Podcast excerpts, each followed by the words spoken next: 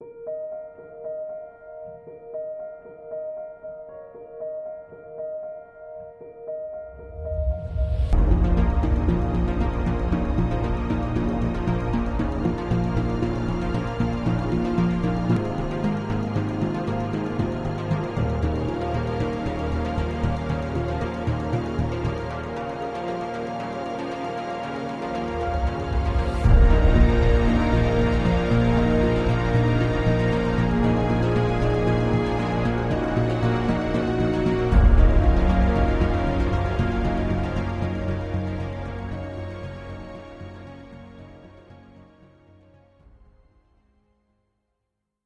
Hello, folks. Warmest welcomes on a very bone chillingly cold November day to the True Crime Enthusiast podcast, the North Wales based true crime show that seeks out some of the more usually lesser known, obscure cases, both the solved and the unsolved ones, from all over the UK and Ireland. The one bringing you these tales is myself, Paul, the creator, host, and true crime enthusiast of the show's title. You guys are the enthusiasts that make the show happen and make sure that my spare room gets used. And as always, it's fabulous having you joining me today. I thank you very much for it, and I hope that the episode finds each and every one of you guys good and well. So many thanks for the responses and discussions that I've received and have seen following the previous episode of the show, The Time Bomb. Now, I know it's a bit of a controversial case, that one, and it's certainly not one to listen to while you're having your breakfast or your tea or whatever, lunch, whatever. I think it's caught a few people out, that one did, and I'm not really surprised because it was truly the stuff of nightmares, that one, wasn't it? Peter Bryan's monstrous crimes, and it was definitely one of the worst that have been featured on the show since I began it. By the way, on a lighter note, I gather that my quote in that episode, an absolute shamble of bollocks, was appreciated by many enough that some of you guys have gotten in touch about it. So I've decided to have some stickers containing that very legend printed, and they're coming very soon. So watch this space. And I will make all of this stuff available for all of you guys soon, also, should you want it, not just limited for Patreon supporters. On the subject of Patreon, shout outs this week are going to new supporters Kane Wen Fredrickson, hope that I've said that right. Samantha Southern, Juliet Mead, Vicky Wilkinson, Suzanne Miller, the intriguingly named Carnal Flower, and I know that I do know that it's not the same one, but Rose West as well. Thanks very much for your support, guys. It's very kind of you and very much appreciated. If you want to join these folks and others in supporting the show, then it's very straightforward and it doesn't cost very much at all. As I said last episode, it costs less than a Poundland sex toy which I even went into my local Poundland because I live quite near it, and I went to have a look for one to take a picture to prove that they exist. And you know what? They'd sold out. Lucky Wrexham, eh?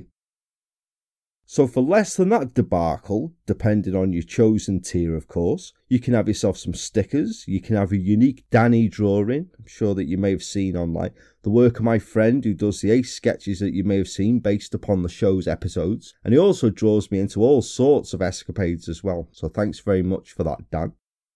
But all supporters do get access to the monthly bonus episodes of the show. There are Rucker tales there, including The Angel from Hell, The Tinkersdale Woods Murder, Operation Magnesium, and Death in Highgate Woods, to name just but a few. Simply check out the link in the episode show notes or by heading over to the Patreon site and looking up the True Crime Enthusiast podcast. Always make sure that you get the podcast suffix on there, and then you'll be away and listening faster than the flash on fast forward. Also, this week, once again, I have a short message from the show's kind sponsor, HelloFresh. Now, do you despair of what to make for meals? You want to break away from the same old menu that you use every week, time in, time out, but you don't know where to start. You've got fussy kids, you've got an imagination block, and you think yourself a bit more Gordon Brown than Gordon Ramsay. HelloFresh can help you there. By signing up to the UK's leading recipe box service, HelloFresh, you get delivered to your door your own choosing from a total of 19 wide ranging multicultural different recipes each week that you not only get all of the perfectly portioned ingredients for the recipes that you've chosen in the box, but the recipes are also simple and step by step. From meals you can make if you're in a rush but you still want an iced tea, right through to meals that you can spend a bit of time on ensuring that the family will all enjoy HelloFresh cater for you. You even have a worldwide selection of foods, and with Christmas approaching, They even look out for those who are watching their waists. With it all delivered and on your kitchen table, you haven't got the hassle of heading to the supermarket to shop for ambitious ingredients or worrying that will all turn out a disaster. Kanye West could make these meals. The step by step instructions are that simple. And because they're perfectly portioned depending on the size of the family, you're not wasting anything either. Now, I've tried a HelloFresh box, and the meals that I received I really did enjoy. I found them easy to do and well worth doing. They catered to someone like me who's got a bit of a wide ranging taste. But I especially like that HelloFresh subscription is flexible, so you're not tied into a minimum term with them at all. And if you want to change aspects of your box, for example, you may want it bigger or smaller, or you may want it even delivered to a different address, then that's all catered for too. So, as show sponsors once again this week, HelloFresh are offering you guys a total of £60 off four of these boxes. All you need to do is simply head over to www.hellofresh.co.uk. Once you're there, you choose your box and your suited delivery slot. You add your favourite recipes from the list there, and then when you check out, simply enter the code TRUECRIME to claim your £60 off the cost of four boxes. Sounds great, that doesn't it? Before you know it, you'll be all over creating meals that you wouldn't have even dreamed of delivered to your doorstep thanks to HelloFresh. So, this week, then, on the True Crime Enthusiast podcast, there's a proper change of pace, a completely different direction of the show, and a bit of a hint nobody gets murdered this week. Now, the past couple of weeks, especially last week's episode, they've been a bit dark with two horrific accounts of triple murder. So, to balance it out somewhat, you'll find this episode is a lot more light-hearted. I mean, you can't be eating people every week, can you? I've also stepped out of the writer's chair for this episode and I hand you over to a tale that was researched and written up solely by Julia Crane, a friend of the show as I'm sure you'll remember, wrote the Friendly Neighbourhood Frankenstein episode earlier on this series. The account you're about to hear is a fascinating one that took place in Julia's hometown. I thought it was absolutely excellent to read, and I've added only minimal pieces to it just to suit my own narrative style. It's Julia's work, which I pass on my deepest thanks and compliments to her for.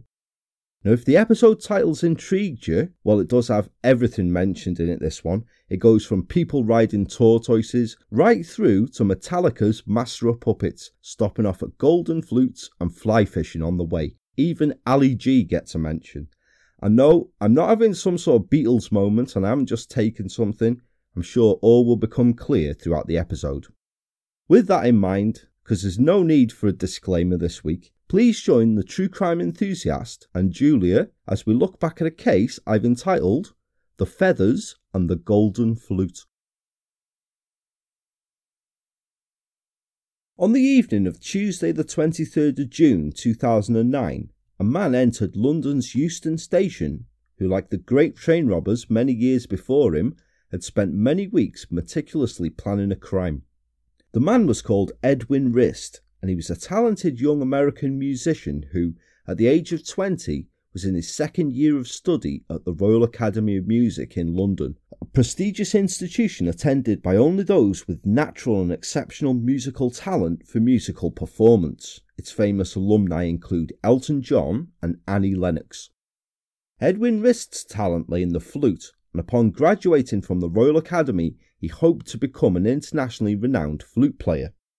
Now, he was working hard on his studies to achieve this ambition, but Edwin also had a very specific element to his dreams.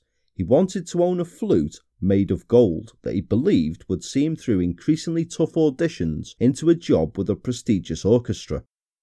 He knew that a flute made of gold would cost him at least $2,000, but being only a student from a relatively modest financial background, he had no means to make such a purchase.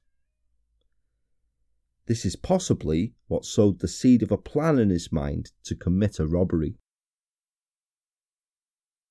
That summer evening in June 2009, Edwin Rist didn't stand out from any other commuters at Euston, and nobody would have suspected the young man of any wrongdoing. Like the many other travellers that day, he checked his ticket and looked up at the announcement boards to see which platform he would need to travel to his destination. Going quietly about his business, wheeled behind him the large suitcase he would be needing much later on that evening, made his way down to the correct platform, and boarded the London Midland train, making himself comfortable for the 35 minute journey ahead. Edwin was tired that day, having performed in a concert called London Landscapes earlier that afternoon, but his adrenaline was flowing because, unlike other travellers commuting home after work for dinner and a well earned rest, Edwin's intentions were a bit more sinister. Inside his wheeled suitcase, he'd packed everything that he would need for his evening's activities, including a pair of latex gloves, a small LED torch, a wire cutter, and a diamond blade glass cutter. It was the 23rd of June 2009, the date that Edwin had selected to carry out the crime he'd been carefully planning for many weeks and dreaming about for many months. After his relatively short train ride, Edwin found himself at his destination, the small market town of Tring, on the border of the counties of Buckinghamshire and Hertfordshire. It's an ancient town named in the Domesday Book and today is reportedly a fantastic place to live with a rural and quiet feel despite it being a relatively short train ride away from London. Whilst it's small and comprises a high street of mainly small independent shops, there's also a lot going on in the town. It hosts annual comedy, book, and music festivals that attract household names, has several renowned eateries, including the now sadly closed but fantastically named Tringfellows, and it's even featured as auction house on TV's Flog It, which is hangover TV at its best, that is, trust me, if you've never seen it. Because of its rail links to London, many Tring residents daily commute from Tring Station into Euston Station to work in London, passing through various other stations on the way, including Hemel Hempstead, which was the home of Bovingdon poisoner Graham Young, who featured in the earlier episode this series of the show that was written by Julia herself, and Bushey, which is both the birthplace of the flamboyant jacket wearing former Conservative politician Michael Portillo, but pop trivia quiz, it's also the location of Bushey Mead School, where a young George Michael met a young Andrew Ridgeley, who went on to form 80s pop duo Wham. Choose life, eh? Now, Tring Station is actually one and a half miles east of the town due to objections raised at its planning stages in the former half of the 19th century by local titled landowners who didn't want a railway line running through their land. Now, money talks, doesn't it? And so the station was sited at an alternative location. However, the people of Tring were so keen to have the railway station built near to the town that they raised money themselves to help pay towards the land and also to build a new road from the station to the town, which today still exists as Station Road, because what else are you going to call it?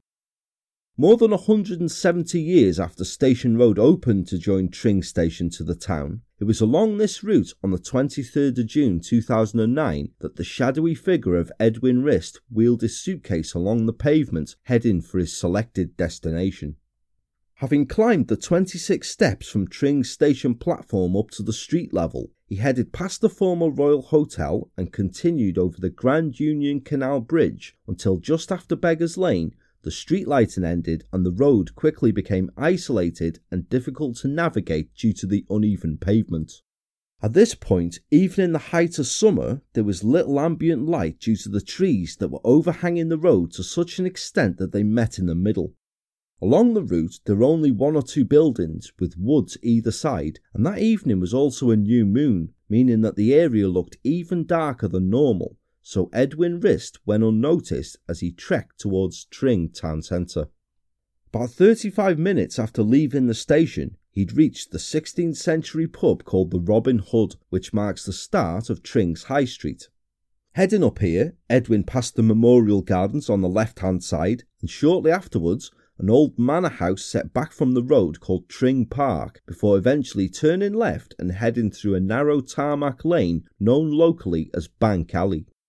He walked onwards for five more minutes until he finally arrived at the back of his destination, the Ornithological Centre and Library of Tring's Natural History Museum. The museum itself is housed in an impressive red brick Victorian building with half timbered gables, and it contains one of the finest private collections of natural history specimens in the world. It's a collection that was acquired over many years by Lionel Walter Rothschild, who's known as Walter, the son of Nathan Mayer Rothschild, first Baron Rothschild who resided at Tring Park Manor House in the 19th century, which today houses a school for the performing arts called Tring Park School. Nathan Rothschild, or Natty as he was more commonly known, was head of the internationally renowned Rothschild and Sons Bank and was seriously loaded. They'd make Iron Man look brassic, and whilst it's difficult to imagine today how rich Rothschild and Sons Bank and the Rothschild family themselves actually were, the bank was renowned for lending money to foreign governments and large organisations and also funded enormous projects such as the building of the Suez Canal. Now you've got to have a few quid spare to do that, haven't you? It's an understatement then to say that Natty's eldest son, Walter, was an interesting and unusual character. Although he was considered to be a frail and delicate child, as a man he stood 6 feet 3 inches and weighed 22 stone. He never married, instead keeping a series of mistresses, and for his entire life experienced difficulties with his speech, his eye contact, and the ability to interact with other people. Today, it seems likely that he was on the autistic spectrum, being a creature of routine with both an amazing memory and a keen attention to detail. He also preferred to follow his own agenda, showing little awareness of how others might view him. Now, fortunately, despite Walter being considered a bit odd by many people, his differences and obsessions were appreciated and nurtured by his parents, particularly by his mother, Emma. She persuaded her husband that Walter was far too delicate to be sent away to boarding school, as would typically be expected for someone of his class and gender at the time, so instead he was tutored at home. It was this that helped to develop his lifelong fascination and enormous expertise in understanding animals. By the age of 13, Walter showed such a wide and detailed knowledge of the natural world that he'd attracted the attention of the Keeper of Zoology at the Natural History Museum in London, who nurtured the boy's interests further. Walter's ultimate dream was to have living animals who were free to wander around Tring Park, as well as having taxidermied specimens in a nearby museum that people could study. With this ambition in mind, and money of course being no object, Walter began to fill the grounds of his family's home with live animals from all corners of the world. He had all sorts, from wolves to emus. There's even reportedly a photo of Walter sitting astride a giant tortoise holding a lettuce leaf at the end of a long stick in an attempt to get the tortoise to take him for a ride. And he used zebras as other people would use horses. So it's probably fair to say that during his life, Walter Rothschild was considered to be a bit eccentric, but because of his interest and expertise in natural history, he also became known as a world renowned expert and collector of animal specimens.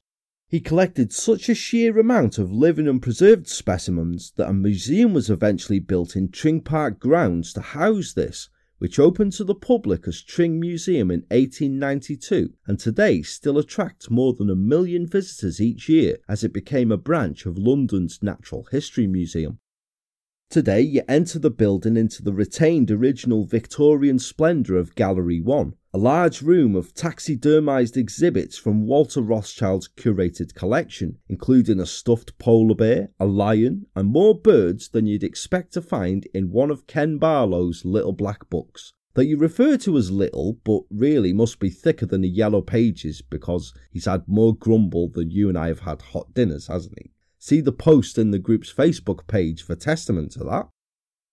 This room then leads on to more unusual exhibits, such as a pair of fleas dressed up as your stereotypical Mexicans, sombreros, ponchos, and all that. And whilst who wouldn't want to see that, it was a different part of the museum that was to be the focus of Edwin Rist's attention.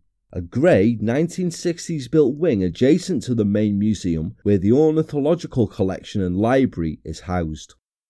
This building, or rather the many thousands of bird skins stored inside it, was the focus of Edwin Rist's interest and the reason for him being stood outside the museum on that summer night in 2009. Edwin was planning a heist, and for a museum in a quiet little town, it wasn't the first time it had been targeted. Way back in 1975, more than 10,000 eggs were stolen over a five year period by a career criminal and fantastically named serial thief called Melvin Shorthose, who was confined to a wheelchair following severe injuries he'd gleaned during a previous theft he was involved in the theft of electrical cabling. Gaining the trust of museum staff as a frequent visitor, Shorthose had visited the museum on 85 occasions over this period, each time pocketing more and more different specimens of bird egg, which he then sold on to collectors for a large profit. After being caught, he was tried and sentenced to two years in prison, a custodial sentence which didn't mitigate the loss of the eggs to the scientific community, which took them many years to try to sort out and to come to terms with. Then, two years after the case we're discussing this episode, 4.30am on the 27th of August 2011, thieves smashed through the front doors of the Natural History Museum where they targeted two particular taxidermy specimens, an Indian rhino and a white rhino, both dating from approximately 1900. The thieves approached the rhinos with a large hammer, which they then used to remove their horns believing them to be worth approximately £240,000. Now, fortunately, and unbeknown to the thieves, three months prior to the robbery, the real rhino horns had been replaced with replicas made of resin, and it was these fake horns that were taken. Staff at the museum had replaced the horns because they were aware of the increase in rhino horn thefts from auction houses and museums all across Europe, which were increasing due to the high prices that such items can fetch. These horns go for particularly high prices in Asia, where they're believed to have powerful medicinal properties and could be sold for higher prices than precious metals and are worth more financially than stones such as diamonds or even drugs like heroin. Fortunately, the perpetrator of the rhino horn robbery was caught, and on the 17th of January 2012, Darren Bennett from Leicester was charged with theft and was subsequently sentenced to 10 months in prison. Following Bennett's conviction, the museum placed signs up next to the rhino heads that are on display there, stating that the horns are fake and are of no value, whilst also reminding people that sadly, the market for rhino horns threatens the survival of every rhino out in the wild. But in 2009, it wasn't rhino horns, but birds that was again the focus of a thief. Inside the ornithological collection and library are rows and rows of tall white metal cabinets, which there are about 1500 in total, which contained thousands upon thousands of historic bird skins of great historical and scientific importance. During the Victorian and Edwardian eras, bird feathers were not only of interest to naturalists such as Alfred Russel Wallace and Charles Darwin, but they were also collected by fashionistas of the day due to the trend for women to wear colourful bird plumes and even hold bird skins on their outfits. Like Ladies' Day at the races, I suppose. As fashions changed, the commercial market for birdskins decreased, resulting in laws being codified to control the import and export of feathers between countries including the USA and the UK. Whilst this did not completely stop the more unscrupulous people poaching exotic birds to sell, the demand eventually decreased and the practice gradually dwindled. Well, for fashion it did anyway, because there was, however, an additional group of individuals who were equally as interested in bird feathers fly fishermen. So, whilst wealthy women were wearing feathers to show off how fashionable they were, wealthy landowners were also using the feathers from exotic birds to create flies for their sport, and therefore the feathers for exotic birds became even rarer and even more highly sought after. The interest of recreating flies didn't diminish over the years, and with the birth of the internet and auction sites such as eBay, sellers of ancient feathers were able to link to prospective buyers. But with finite sources, this resulted in fly tyers looking elsewhere for their resources. For the criminally minded, one extra source of brightly coloured historic bird feathers for this very purpose were museums of natural history, and this is how Edwin Rist fits into the story. Rist was obsessed with historic bird feathers and skins, fully aware of their artistic and commercial value, and it was for this reason that he crept up Bank Alley in Tring towards the Natural History Museum on that summer night in 2009. He was looking to steal some of the ancient skins and feathers that had been collected over a century earlier by naturalists such as Alfred Wallace and Darwin, as we say, and which now were stored in the museum's ornithological collection. So, who was Edwin Rist, and why was a 20 year old flute player so obsessed with fly tying and historic bird skins that were held at Tring? Edwin was the eldest of two sons born in 1988 to Curtis and Lynn Rist in New York State. Homeschooled by their parents, who were themselves highly educated, self employed people, Edwin and his brother Anton were highly intelligent and were allowed and encouraged to follow their own interests, which included all sorts of activities, learning languages, studying natural history, and developing their musical talents. Edwin, in particular, would develop a deeply held interest in natural history. His fascination for fly tying stemmed from his father, who himself had been bitten by the fly tying bug whilst researching an article he was writing for Discover magazine entitled The Physics of Fly Casting.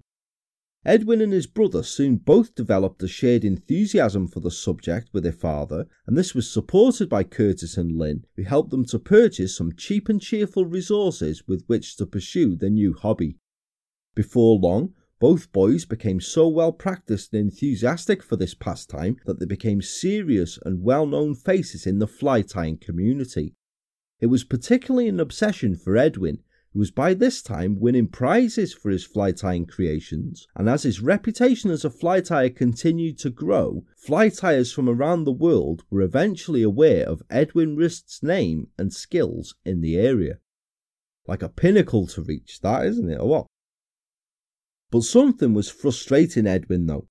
The dream for any authentic fly tyer is to follow the exact instructions, or recipes as they're commonly known, of the real historic flies that were made by their Victorian and Edwardian counterparts.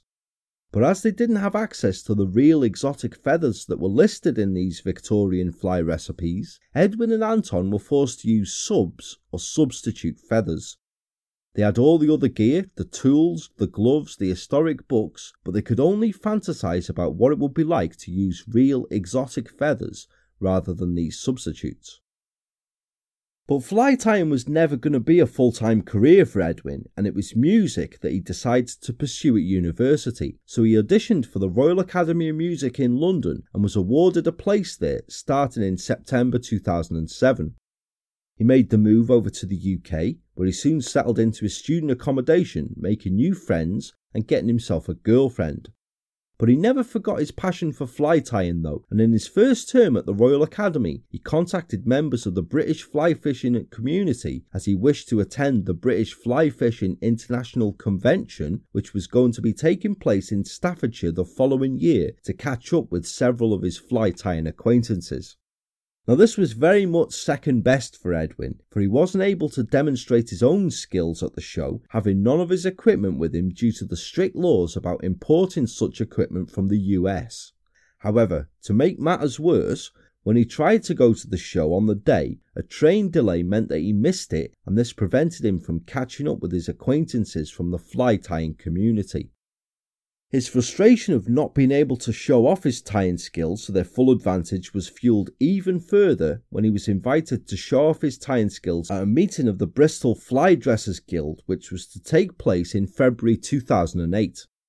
Now, the frustrating thing for Edwin was that he didn't have any of his specialist materials with him, and therefore it was down to the organiser to sort out some equipment and examples that Edwin could borrow for his demonstration. In view of this frustration, Edward now began to think how he could bring his own collection over from America, or how he could start to develop a new collection now that he was living in the UK. He tried looking for exotic feathers around junk shops and at auctions but found nothing adequate, and his mind kept returning to the exhibits that he'd seen at one of his favourite places to visit, London's Natural History Museum. Whenever he'd visited there, Edwin's mind was cast to what he really wanted to see, the exhibits that were out of bounds to most visitors, those that were held in the museum's vaults, stored away from the viewing public. He knew that some of these were hundreds of years old and included the feathers of birds that were now extinct. In fact, the feathers of 95% of the world's known species of bird were stored by the Natural History Museum, and for Edwin, this was dead bird porn. So a plan started to form in his mind. By looking at the museum's website, he learned that certain people could view these private collections by prior appointment, including students and archetypes with a particular interest or specialism in this field. So on the 9th of February 2008, Edwin sent an email to the Natural History Museum asking permissions to photograph these private collections on behalf of a fictional friend who was described as being a student at Oxford University. To verify Edwin's credentials, the museum asked for the university email address of this friend, and they then contacted the address to ensure that Edwin's inquiry was genuine. Now, unbeknown to the museum's authorities, however, Edwin had generated a fake email account, and therefore, when they asked the friend to confirm what Edwin had said, the email actually went to Edwin's fake email address, which he responded to himself as his fictional Oxford student friend and confirmed that Edwin was acting on his behalf, stating that he would like him to be able to view and photograph the bird skins and feathers that they held in their collection. This was more than enough for Natural History Museum staff, and once Edwin's credentials had been supposedly confirmed, arrangements were made to enable him to see the private collection in the museum's vaults during the following month. In March 2008, Edwin kept his appointment at the Natural History Museum, and with his credentials now verified, he looked for the ornithology archives in order to meet with the curator as planned. However, he was to discover that he was actually in the wrong place the ornithological collection being actually housed some 40 miles away from London in Tring. Having to reschedule his appointment, Tring Museum now became the focus of Edwin's obsession and the treasures that the ornithological collection there could offer him. Over the following months, due to musical rehearsals and long university holidays back home in the US, it wasn't until the 5th of November 2008 that Edwin could finally journey to Tring to see the collection. The visit had been arranged beforehand, and after signing into the visitor's book upon arrival as requested, he was then given free rein to wander the museum. Without being closely supervised, he spent over two hours photographing the cabinets, as well as some of the corridors and windows around the museum, pictures that mapped the layout and that would come in particularly useful to Edwin in the future. It's not known at what exact point he decided that he would actually break into the museum to steal the bird skins that he could then sell on to the fly tying community, but it was for this reason that almost nine months later, Edwin Rist was walking up Bank Alley in Tring on the night of the 23rd of June 2009. Edwin had selected the date of the robbery to ensure that it would take place before the end of term when he was again planning to go back to the USA. He'd also decided that rather than rob a few at a time, a full on heist was his only option, as this would enable him to collect enough of the skins in number and variety to support his fly tying well into the future, as well as to purchase his golden flute. As the plan became more concrete, Edwin began looking at maps of Tring online in order to plan his route to reduce the risk of being detected as he broke into the museum. He soon settled upon quiet Bank Alley as being his best option, as the only thing that separated here from the back of the ornithological collection was a barbed wire topped wall which he felt could be easily negotiated. Enthused and excited now, Edwin began a list on his computer entitled Plan for a Museum Invasion to prepare everything that he would need. Although this started out as only being half serious, over time the plan began to become more real and real in his mind, and he also started gathering the equipment that he would need. Using good old eBay, he started getting together a robbery pack that included a torch and a diamond glass cutter. After months of planning and preparation, the 23rd of June 2009 came around, and having got the train from Euston and walked into Tring town, Edwin was finally ready to commit the robbery. His journey up Bank Alley to the back of the museum's ornithological collection took just three minutes, unseen and unheard as he wheeled his suitcase across the broken tarmac. Using the wire cutters from his robbery kit, he cleared an area of barbed wire on top of the wall closest to the grey building. Pulling himself up adjacent to the nearest window, his attempts to gain entry to the building using the glass cutter were thwarted, however, when he dropped the equipment into the darkness and well out of reach. So he just grabbed a nearby stone and simply broke the window instead. Although this was noisier than planned, it fortunately did not attract the attention of local residents or the museum's security. Edwin then squeezed himself and his wheeled suitcase through the window, which was a tight fit because these windows are small, designed to protect the exhibits from UV light pollution. Once through, he used his torch to light his way, retracing his steps from his previous legitimate visit to the museum and the memorized photographs he'd taken when he'd photographed the corridors. Finding the object of his search, the metal cabinets that he'd seen previously, Edwin systematically opened each of the desired ones in turn and started to fill his wheeled suitcase with bird skins. He initially selected those most suited to his purpose. However, as time went on, excitement got the better of him, and his original plan of selecting a modest amount of birds went out of the window Given the scarcity of the species that he was handling and the risk that he was taking, Edwin's adrenaline was flowing and he gathered many more exhibits than he'd initially planned for or even anticipated. In total, he took the skins of some 299 birds, including 16 different species and subspecies, all of them rare scientific specimens, and even some that were completely extinct. Now, to give you an idea of the worth of this here, it's estimated that at the time, a single skin of a rare bird could achieve over £2,000, and that packs of such feathers could fetch an even greater value on the fly tying market. And now, all Edwin had to do was get out of the museum's building undetected, sell the bird skins, and his dream of becoming an internationally renowned flute player, complete with his golden flute, would be complete. So, with his evening's work finished, Edwin made sure that all drawers were closed and that the place looked untouched, and then retraced his steps out of the museum and back into Bank Alley, wheeling his now priceless suitcase down to the high street, then back towards Tring Station. But having made the walk back, he found that he'd been in the museum much longer than anticipated, over some three hours in total, and had therefore missed the last train back to Euston, which had left not long after midnight.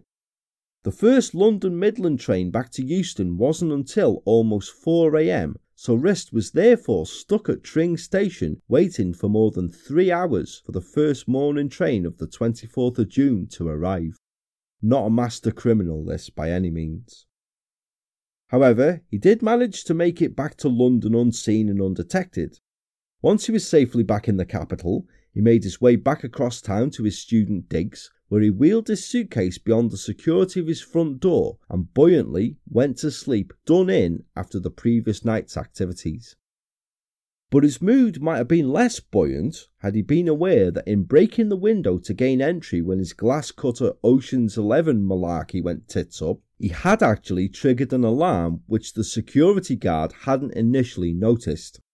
Not initially seeing the flashing light that warned him of the break in, once he had spotted it, he made a sweep of the building and finding the broken window, contacted both police and the senior curator of the collection, Mark Adams. When they arrived, they also conducted a search, and feeling that the area looked tidy and undisturbed, they concluded that nothing serious had occurred apart from a broken window, which, I don't know, is pretty serious in a museum of rare stuff, isn't it?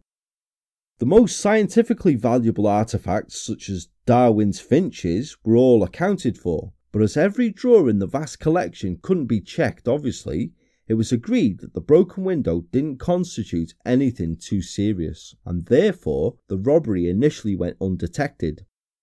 For 34 days, anyway.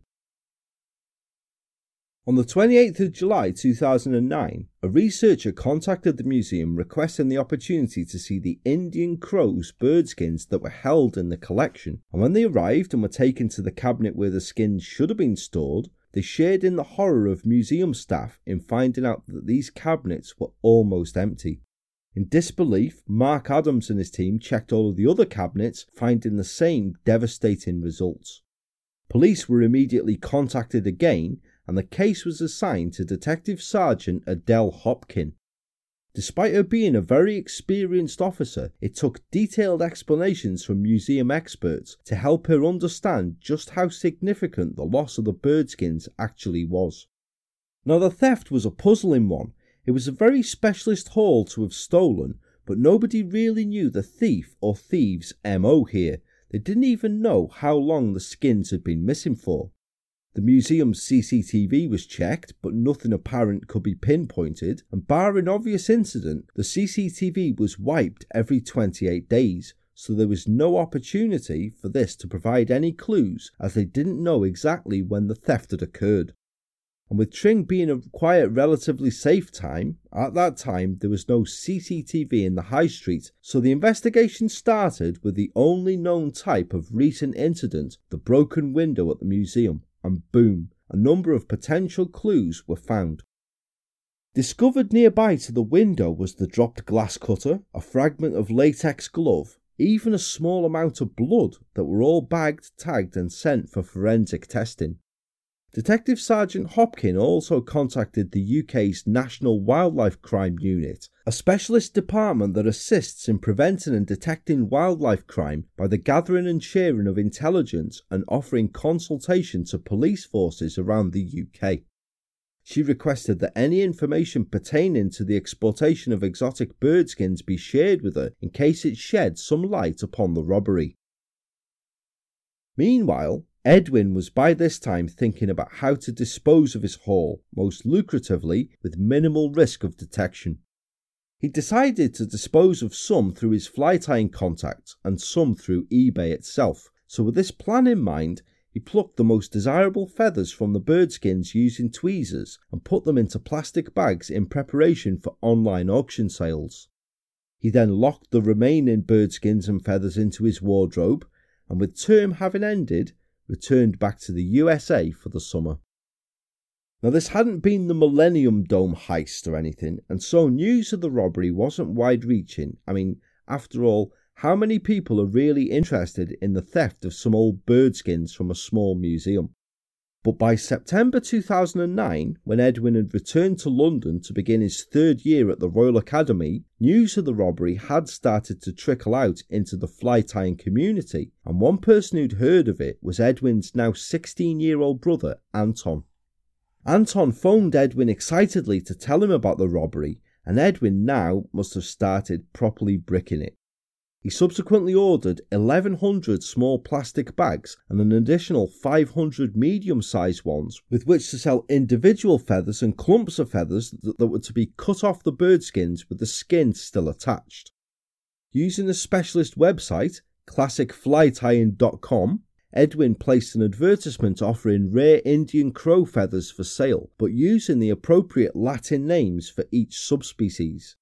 The prices he offered these for ranged from $80 to $120 for 10 feathers, depending upon the size and type of feathers that were being purchased. They were all photographed for the advert and were described as being super A quality. Now, Edwin didn't try to hide his identity in any way here and even went so far as to put in the advert that he needed to sell the feathers to buy a flute. I don't know if he stressed it was golden or not, but that's what he said. After only two days, so many people had responded to this advert that he was forced to buy more plastic bags to ship them in, and nearly all of the Indian crow feathers he'd stolen had gone. So, buoyed by this, Edwin decided to try a different method to offload his next batch. Instead of going through a specialist forum, he simply used his eBay account, Flute Player 1988. He also sold these feathers openly, meeting people who'd emailed him to purchase the feathers and marketing his wares in fly tying shows that he attended. To try to superficially cover his tracks, Edwin came up with a different story each time to explain his sudden supply of rare goods. However, consumers were not always bothered by the legality of their purchase, and with Edwin being a well known member of the fly tying community, the story behind the provenance of his feathers was trusted by his peers. But whilst business was booming for Edwin, one or two people did start to become suspicious. The feathers were so extremely rare, who was supplying Edwin Rist? Meanwhile, back in Tring, there were still few leads about the theft, and museum staff were now asked to review their emails to consider anyone who'd shown a particular interest in the exhibits. Now, tantalizingly, this pool included emails from two members of the fly tying community, both who knew Edwin, who'd previously asked the museum of any skins that might be for sale. Attention was also made to people who'd previously visited the vaults in the months before the robbery, using the visitor's book to establish who'd been there. But Edwin Rist's name still didn't flag up until May 2010 when he first came to the attention of Detective Sergeant Hopkin. Hertfordshire police were contacted at that time by a police officer and hobby fly tyer from Northern Ireland. He'd recently attended a fly fair in the Netherlands and had got talking to a fellow enthusiast named Andy Boekholt, who was keen to show the officer some of his creations, all made from extremely rare feathers. When Andy revealed that he'd purchased several of these from England, the police officer's internal spidey sense started to twitch. He'd read about the Tring Museum robbery and began to wonder whether the skins in front of him had actually come from a museum, such was the quality and rarity of them. When he returned home, he began online searching and found several postings for rare skins and feathers for sale, all posted under the eBay username of Flute Player 1988.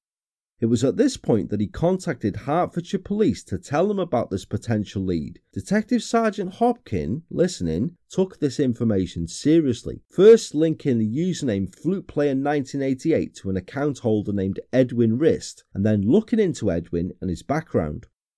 She also contacted Tring Museum and asked them to look through their visitors book to see whether the name Edwin Rist was present. And after looking through 200 or so names of individuals who'd all asked to have private viewings of the ornithological collection during the previous year, they discovered that yes, indeed, Edwin Rist had visited the library in November 2008, seven months before the robbery.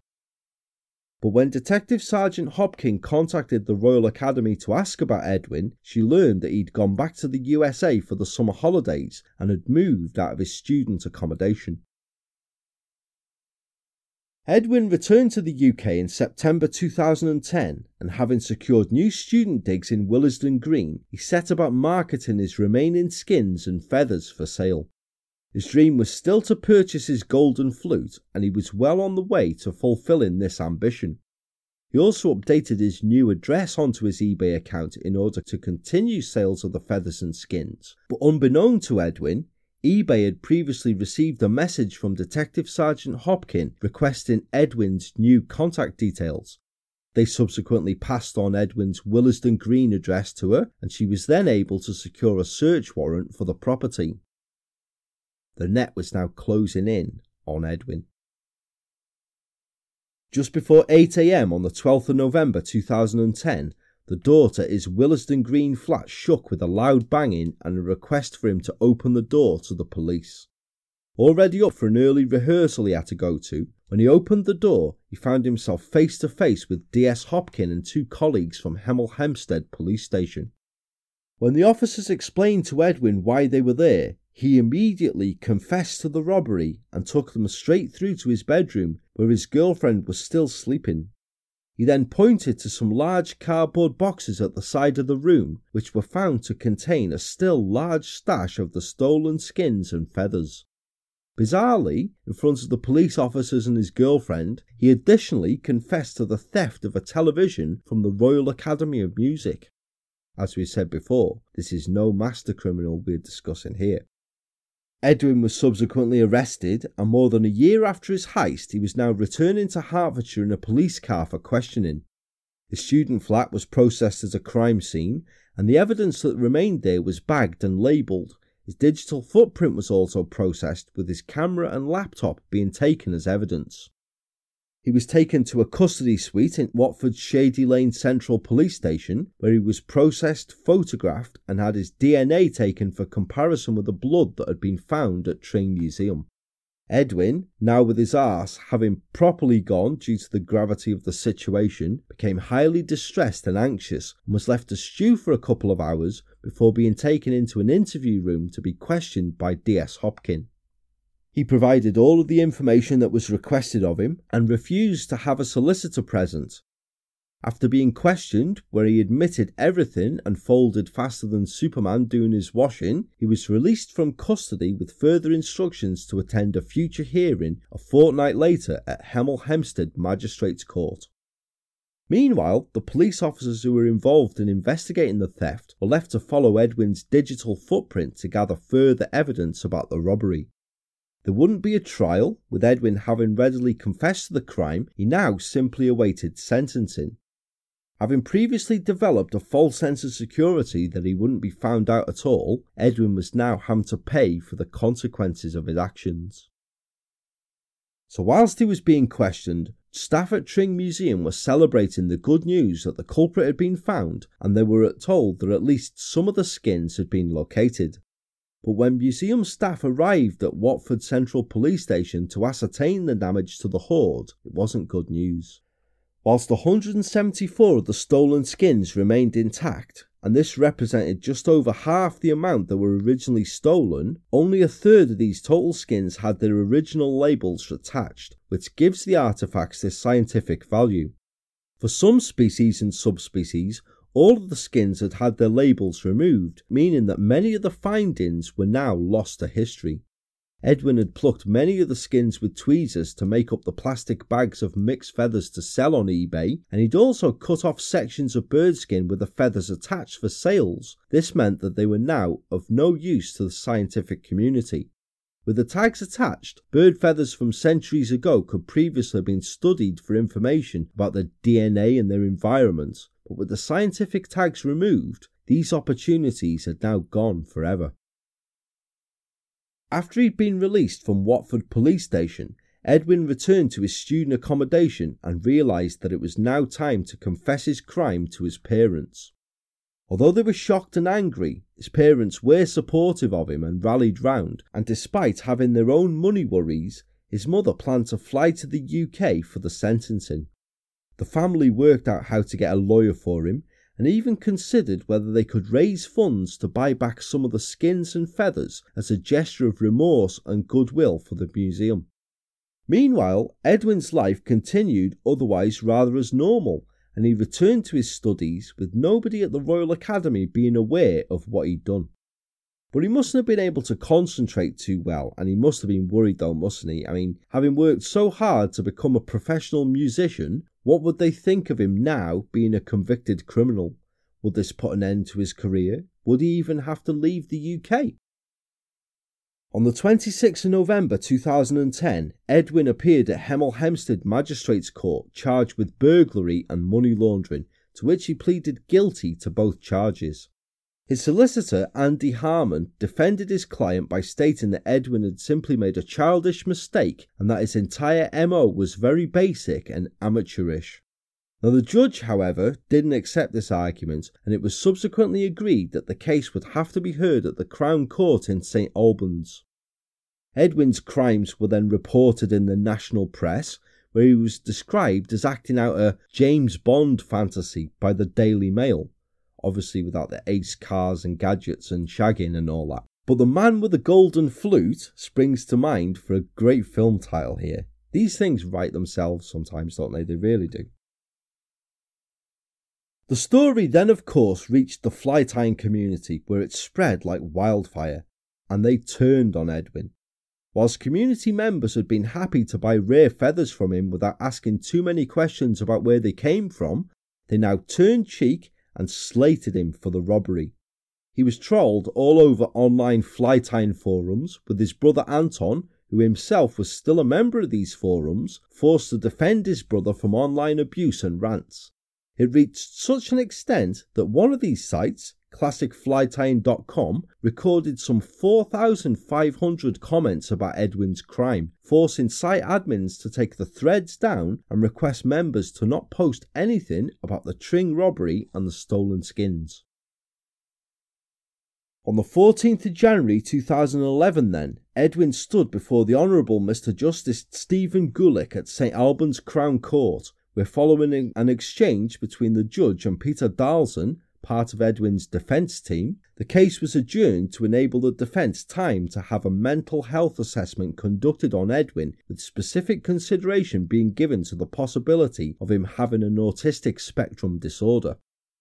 To conduct the assessment, the defence lawyers commissioned autism expert Simon Baron Cohen, a professor of developmental psychopathology at the University of Cambridge, director of the world renowned Autism Research Centre in Cambridge, and a leading researcher into the subject. Now, if his surname sounds familiar, it's because he's also a cousin of the comedian Sacha Baron Cohen, aka Borat, or depending on how old you are, Ali G. Booyakasha. Had to say that. You can't not say that if you mention Ali G. Simon Baron Cohen's report on Edwin concluded that he was indeed displaying clear signs of an autistic spectrum disorder, in particular, that his behaviours were consistent with a diagnosis of Asperger's syndrome. He explained to the court how individuals with Asperger's syndrome can make poor choices without being aware of the full impact of these, and this can include breaking the law. Baron Cohen stated that Edwin had not been financially motivated in committing the robbery, apart from wanting his golden flute, of course, and instead that he wanted to promote a golden age for fly tyers, similar to how the pastime had been seen 150 years previously. His clinical opinion was that Edwin became so driven by his obsessional interest in fly tying, using the original rare bird feathers warranted by the recipes of his forebearers, that he was compelled to break into the museum without considering the longer term consequences of his actions. He described how Edwin had subsequently learnt a sobering lesson due to his arrest, due to the media's reporting of the case, and how his reputation as a leading fly tyer was now compromised within that community. In his professional opinion, Edwin would be highly unlikely to commit a similar crime in the future, and that rather than a prison sentence, he should receive psychological support. On the 8th of April 2011, Edwin once again presented himself at St Albans Crown Court for sentencing, and now with a formal diagnosis in place from a leading expert in the field, his actions had to be considered from a non neurotypical perspective. He'd already admitted his guilt, so the purpose of the hearing was to determine the most appropriate sentence for him. Prosecutor David Crimes QC, what an absolutely fantastic name that is for a beak, for anyone involved in legality, isn't it? Was pushing for a custodial sentence to be given to Edwin due to the severity of the robbery and its impact upon the scientific community, whereas defence barrister Peter Darlson QC aimed to emphasise the mitigating circumstances to enable Edwin's punishment to be reduced. David Crimes dismissed Simon Baron Cohen's perspective that the robbery was committed purely for artistic gain, instead stating that financial motive was indeed clearly at the heart of the crime. He described how Edwin wanted money for his golden flute, for his student living expenses, and even to help out his parents who were themselves not comfortably off. He also described how Edwin had, in addition to the theft of the bird skins, admitted previous criminal behaviour, having taken a television set from the Royal Academy of Music. Mr. Crimes reported that the Tring Museum robbery had been carefully planned and successfully executed, and introduced to the court 27 pieces of evidence that had been identified by D.S. Hopkin and her team, including the document on Edwin's computer entitled Plan for a Museum Invasion, which is pretty telling, really, isn't it? Also described was Edwin's visit to Tring Museum in November 2008, the occasion on which he pretended to be photographing exhibits on behalf of a fictional Oxford University friend, when in reality he'd taken photos not only of the bird skins, but of the museum interior layout and potential points of entry for the robbery. He stressed the wider impact of the theft, describing it as not only a loss to the UK, but also to the wider scientific world. Dr. Richard Lane, the Natural History Museum's Director of Sciences, echoed this, stating in a report to the court that Edwin had stolen knowledge from humanity. I quote, as without the original scientific tags, many of the skins were rendered worthless. Additionally, out of the skins that had been returned, many of these were damaged. The information that had been collected decades and in some cases centuries before could not be replicated and therefore was irreplaceable and priceless. For the defence, Peter Darlson simply used a succession of character witnesses from the Royal Academy of Music and the world of fly tying in his description of Edwin to the court. Edwin's newly identified diagnosis of Asperger's syndrome was also used heavily to explain his behaviours as being uncharacteristic and driven by obsession. So, Mr. Justice Gullick, whilst acknowledging that the crime was a natural history disaster of world proportions, referred to his diagnosis of Asperger's syndrome and the report by Baron Cohen, stating that it was this neurodevelopmental disorder that was the basis for his behaviour, a diagnosis that proved to be crucial to the defence argument. The judge also referenced other crimes in which a late diagnosis of Asperger's syndrome had resulted in criminal behaviour when the perpetrator had not understood the impact or social consequences of their actions. In particular, a case involving a 20 year old man called Simon Gibson was cited from the year 2000, in which Gibson and two of his friends broke into a Bristol cemetery and exploring the Victorian tombs, broke into a crypt and removed bones, including a skull. They then returned on two further occasions, bringing alcohol and candles into the crypt and taking pictures of themselves partying within this setting. When they had the pictures developed, they accidentally dropped some of them in Broadmead Shopping Centre in Bristol, where they were found and reported to the police by security staff. Gibson was eventually tried and received an 18 month prison sentence, but successfully appealed this because of his diagnosis of having Asperger syndrome and as a result being released. Judge Gullick drew parallels between the cases of Gibson and Edwin Rist, and in sentencing Edwin, he gave him a 12 month prison sentence, suspended for two years, as well as a supervision order. But Edwin was also required to present himself at a later date to ascertain how much he would be fined for committing the crime. It was reported that several members of the fly tying community who'd bought skins from Edwin in all good faith returned these skins to the museum one member was so incensed at what Edwin had done that he even rebought the skin he'd sold on at a profit so he could return it. People were understandably unhappy about the whole situation. A number of fly tyers threatened to sue Edwin and made claims against him for gaining money under false pretenses. A number also expressed their cynicism about his diagnosis of Asperger's syndrome, reporting that because he had a wide circle of friends and a long term girlfriend, they didn't feel he could possibly have Asperger's syndrome. Yeah, it doesn't kind of work that way, does it, armchair doctors? It's a condition. It doesn't make you repulsive and a friendless oddball at all. As punishment for the robbery, Edwin was eventually fined a grand total of £125,150 under a proceeds of crime confiscation order, which was the estimated monetary value of half of what he would have received from the total sale of all of the bird skins. The total value of this haul, which was calculated by an auctioneer to be £250,300, was, however, considered by many to be a serious underestimation of the true value of what Edwin had stolen. To make a good start on paying his fine off, however, Edwin was found to have more than £13,000 worth of ready funds in his bank account. Pretty incredible for a student living in London, really. Normally lives on super noodles and fresh air and bugger all. And he was allowed a further six months to pay back the rest of the money. He wasn't penalised by the Royal Academy for his crimes, graduating and receiving his diploma from them on the 30th of June of that year.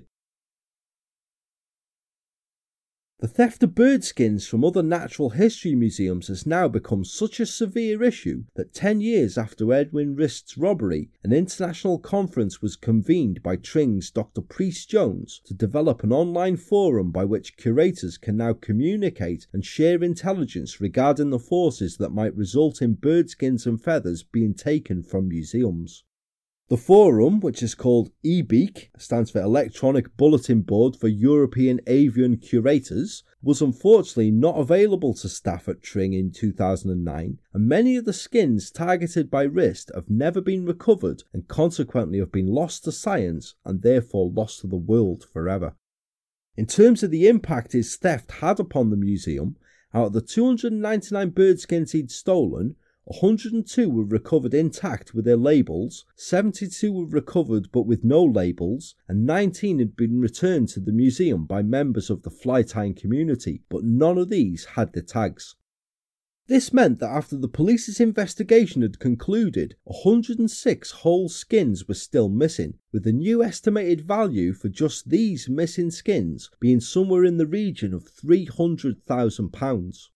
Now, this left several questions unanswered, like what had happened to these missing bird skins? Had they been sold or split up, or had they been squirreled away for sale at a later date? How did 299 birdskins fit into a suitcase and get lifted by a single individual through a window? Did Edwin have an accomplice to help with the robbery or with disposal? And overall, was he highly organised or just unbelievably lucky? In other words, was the heist more Ocean's Eleven or one of our dinosaurs is missing? I haven't seen that film in absolutely years. Thanks so much for mentioning that, Julia. In his book about the Rist case called The Feather Thief, author Kirk Wallace Johnson gives a fantastically well researched account of the robbery and attempts to answer the before post questions, which became a bit of an obsession for him. His book is the source from which much of the information to create the episode has been gathered, and after describing the events of the robbery, he explains how using specialist technology, he managed to find a way of looking back over past pages of classicflytying.com. Within these pages, he discovered that in the days leading up to Edwin's arrest, someone calling themselves Goku had listed hundreds of pounds worth of rare and exotic bird skins for sale, also making several cryptic comments about the items that he was listing. Kirk developed some suspicions about Goku, noticing that the prominent forum member had disappeared from the forums after Edwin's arrest, and eventually traced him to be a Norwegian called Long Nguyen, I hope I've said that right, who admitted selling a small number of skins and some feathers on Edwin's behalf. Nguyen was a fly tying enthusiast who idolised Edwin, but who was considered to be in no way of capable of masterminding the Tring heist. Edwin Rist confirmed this on a post on classicflytying.com where he confirmed Nguyen was not complicit in the robbery and a confirmation he again repeated when Kirk Wallace Johnson interviewed him in person in the only interview he's ever given concerning the theft. Now, the interview that Kirk conducted with Edwin is fascinating, and as stated previously, his book is a highly recommended read. I was that taken with the case when it was sent to me by Julia that I bought the book myself, and I can agree it's fascinating. Within the interview, looking back on the events of 2009, Edwin stated that he doesn't really see himself as a thief, and even when he was confronted with the evidence about the number of bird skins that were taken during the robbery, he was cagey about the details and what had become of the missing skins. Kirk stated of Edwin, he spoke like someone who knew he'd got away with it and who had help doing so.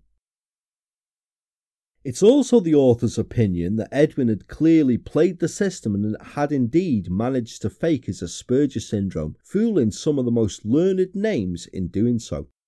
He reportedly never spent a single night in prison for his crime, and whilst he was ordered to pay back more than £100,000, it's not made clear whether he ever actually repaid this.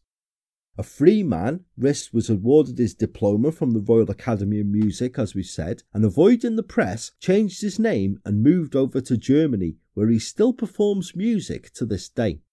Now, a quite bizarre postscript that I found to this tale is that Rist now goes by the name Edwin Reinhard and is a YouTuber who makes, I quote, heavy metal flute videos.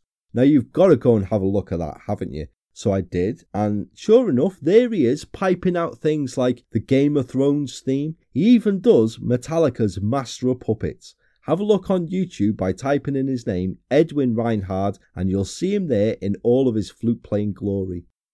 I don't think one of them was golden, however.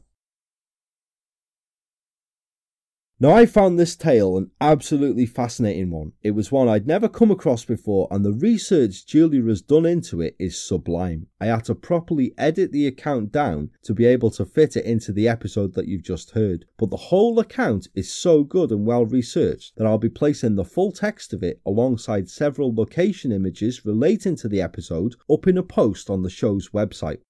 I recommend the book mentioned, The Feather Thief, a link to which will be within the show notes this week, and my special thanks once again to Julia for all of your hard work to create this. I hope that you found it as intriguing and interesting a tale as I did.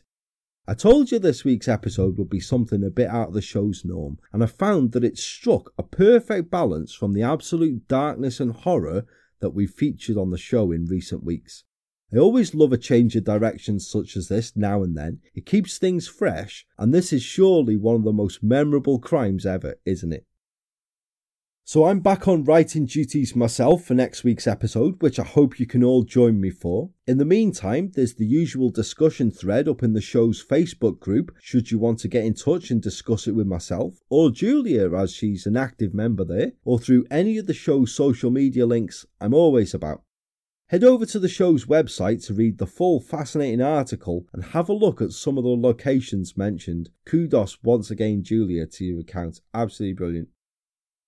Just to reiterate then as well, if any of you guys have a case in mind that interests you that you think would make for a decent episode of the show, then by all means please get in touch about it. Who knows, it may be one on the chalkboard already, or before you know it, you may just find yourself down the rabbit hole researching and writing it up for the next listener episode. There is another one coming up before the end of this series of the show as well, because I love hosting them, I really do. Wrap up time here now, then, folks, but I shall be back, as I've said, next week with another episode, four in a row, and hopefully I'll catch you guys then. I've been, I still am, and hopefully still will be Paul, the true crime enthusiast, wishing you guys all good and safe times. Thanks very much for joining me, and of course, Julia this week, all of you, and goodbye for now.